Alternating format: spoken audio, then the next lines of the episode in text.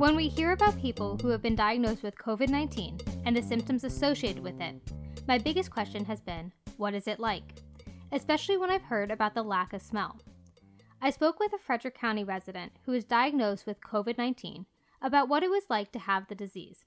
She's since been released from isolation, meaning the Frederick County Health Department said she had met the conditions of being recovered. But before I continue with her story, let's get the latest on COVID 19 in the county and the state. I'm Heather Mongilio, and this is Frederick Uncut. As of Saturday, there were 120 cases in Frederick County, with 20 people considered recovered. As of Sunday, there are now three deaths in the county. The latest is in a woman in her 50s with underlying medical conditions who was hospitalized. As of Sunday morning, there were 3,609 cases in the state, although these cases do not include at least eight Frederick County cases. There is a total of 67 deaths, according to the state health department, but this doesn't include two Carroll County deaths. At least 100 more people were hospitalized. And while 159 people were released from isolation overall, there hasn't been anyone released since Saturday. So, as I mentioned, 20 people in Frederick County have been considered recovered from COVID 19. One of those people is Barbara Barry.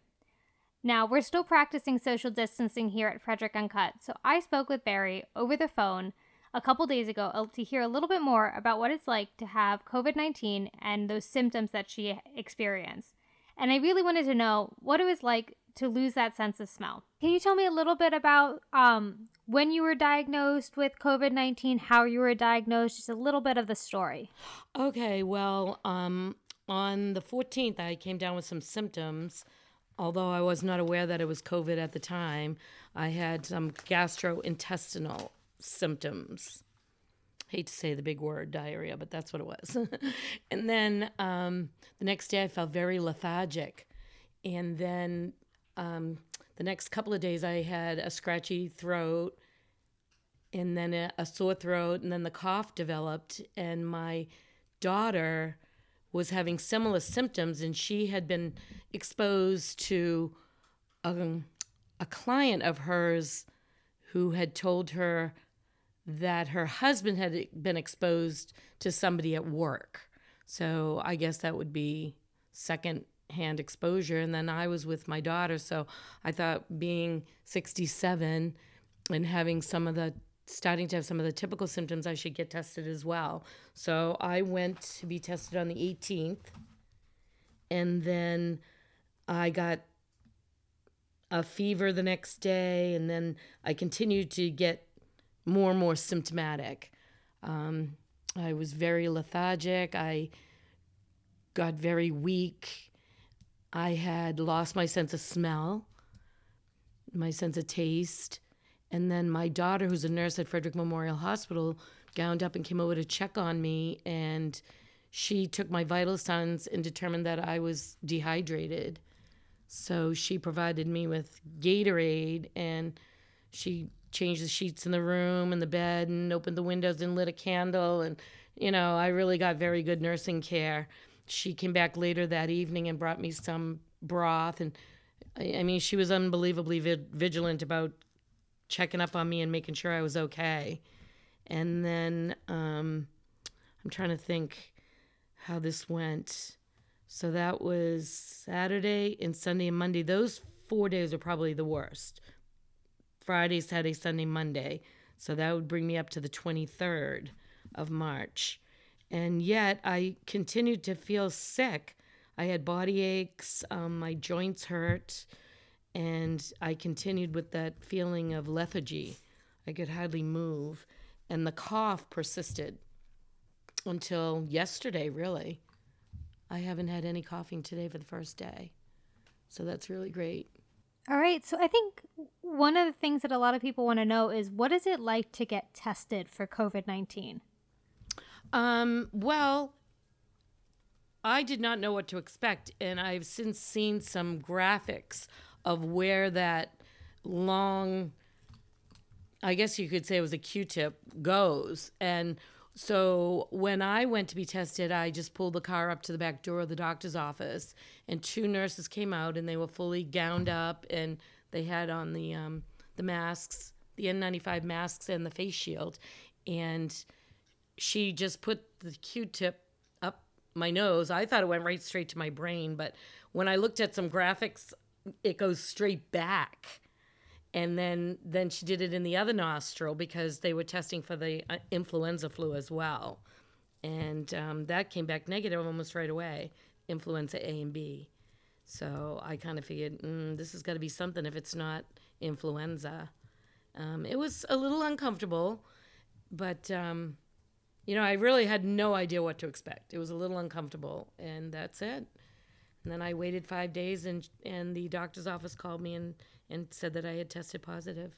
And so, what was it like waiting five days to try to figure out if you have this disease? That was nerve wracking and a little scary. I pretty much felt like I did because uh, my symptoms were classic. And the one day that I lost my sense of smell, I had a box full of 12 hyacinth and they were just starting to bloom and I could not smell them at all. And then I was running around, oh my gosh, I can't smell the coffee, couldn't smell anything. And my daughter, I talked to her, she was at the hospital working at the time, and she said, Oh, mom, they've just come out with some um, evidence that loss of smell is a definite sign. And so, you know, I kind of resigned myself to the fact, yep, I probably have it. And I just assumed that my daughter in Hagerstown had it, although they said her test came back negative. None of us really believed that. They said that, like I said, they told me, Meritus said on the 18th, all of the tests they did on the 18th got messed up. So whether it was a false negative or they lost them or what went on there, I guess we'll never know. But my youngest daughter, who I was with on the 14th, she went and got tested. Um, I think on the 20th and she got her results back right away. She went to her her primary care. She's 23 weeks pregnant and she came back positive. And I had been with her the 14th and the 15th, 13th, 14th and 15th. So, yeah, it was pretty scary waiting for the results and I was more scared for her knowing I had been with her and she was now manifesting the same symptoms that I had and uh, she's she's doing well. She is still lacking her sense of smell and taste. I'm a little worried about that, but she didn't have any of the other symptoms to a um, s- serious degree. She had the mild mild symptoms. Is is your a sense of smell and taste coming back as well? Oh, yes. Mm-hmm. I I got my sense of smell and taste back. It came back gradually. You can hear my little pooch in the background. Um, it came back gradually. You know, um, I, I would be able to smell the hyacinth and slightly, and then oh wait a minute, I can't smell them anymore. That was my real test, and the coffee in the morning, and then um, yeah, today, yesterday, completely have it back. And what was that like having the sense of smell back after not being able to smell for a couple days? Oh my gosh, that was so exciting because everything's about smell, you know? Especially the morning coffee. Anything you eat, everything was tasteless, and I really didn't feel like eating for about five days. Yeah, that's Katie's hanging on to hope that she'll get her smell and her taste back. And so you mentioned that at one point you got really dehydrated. Mm-hmm. Could you tell that you weren't drinking enough or that you just didn't feel well?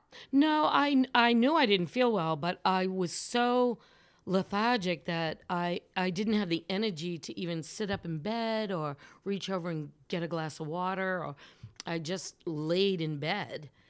And um you know, when Kelly came and she said, "Oh my goodness." And as soon as I started to become hydrated, I started to feel better. And I I think that's super important for people to know that that's one of the side effects, if you will, of having the virus.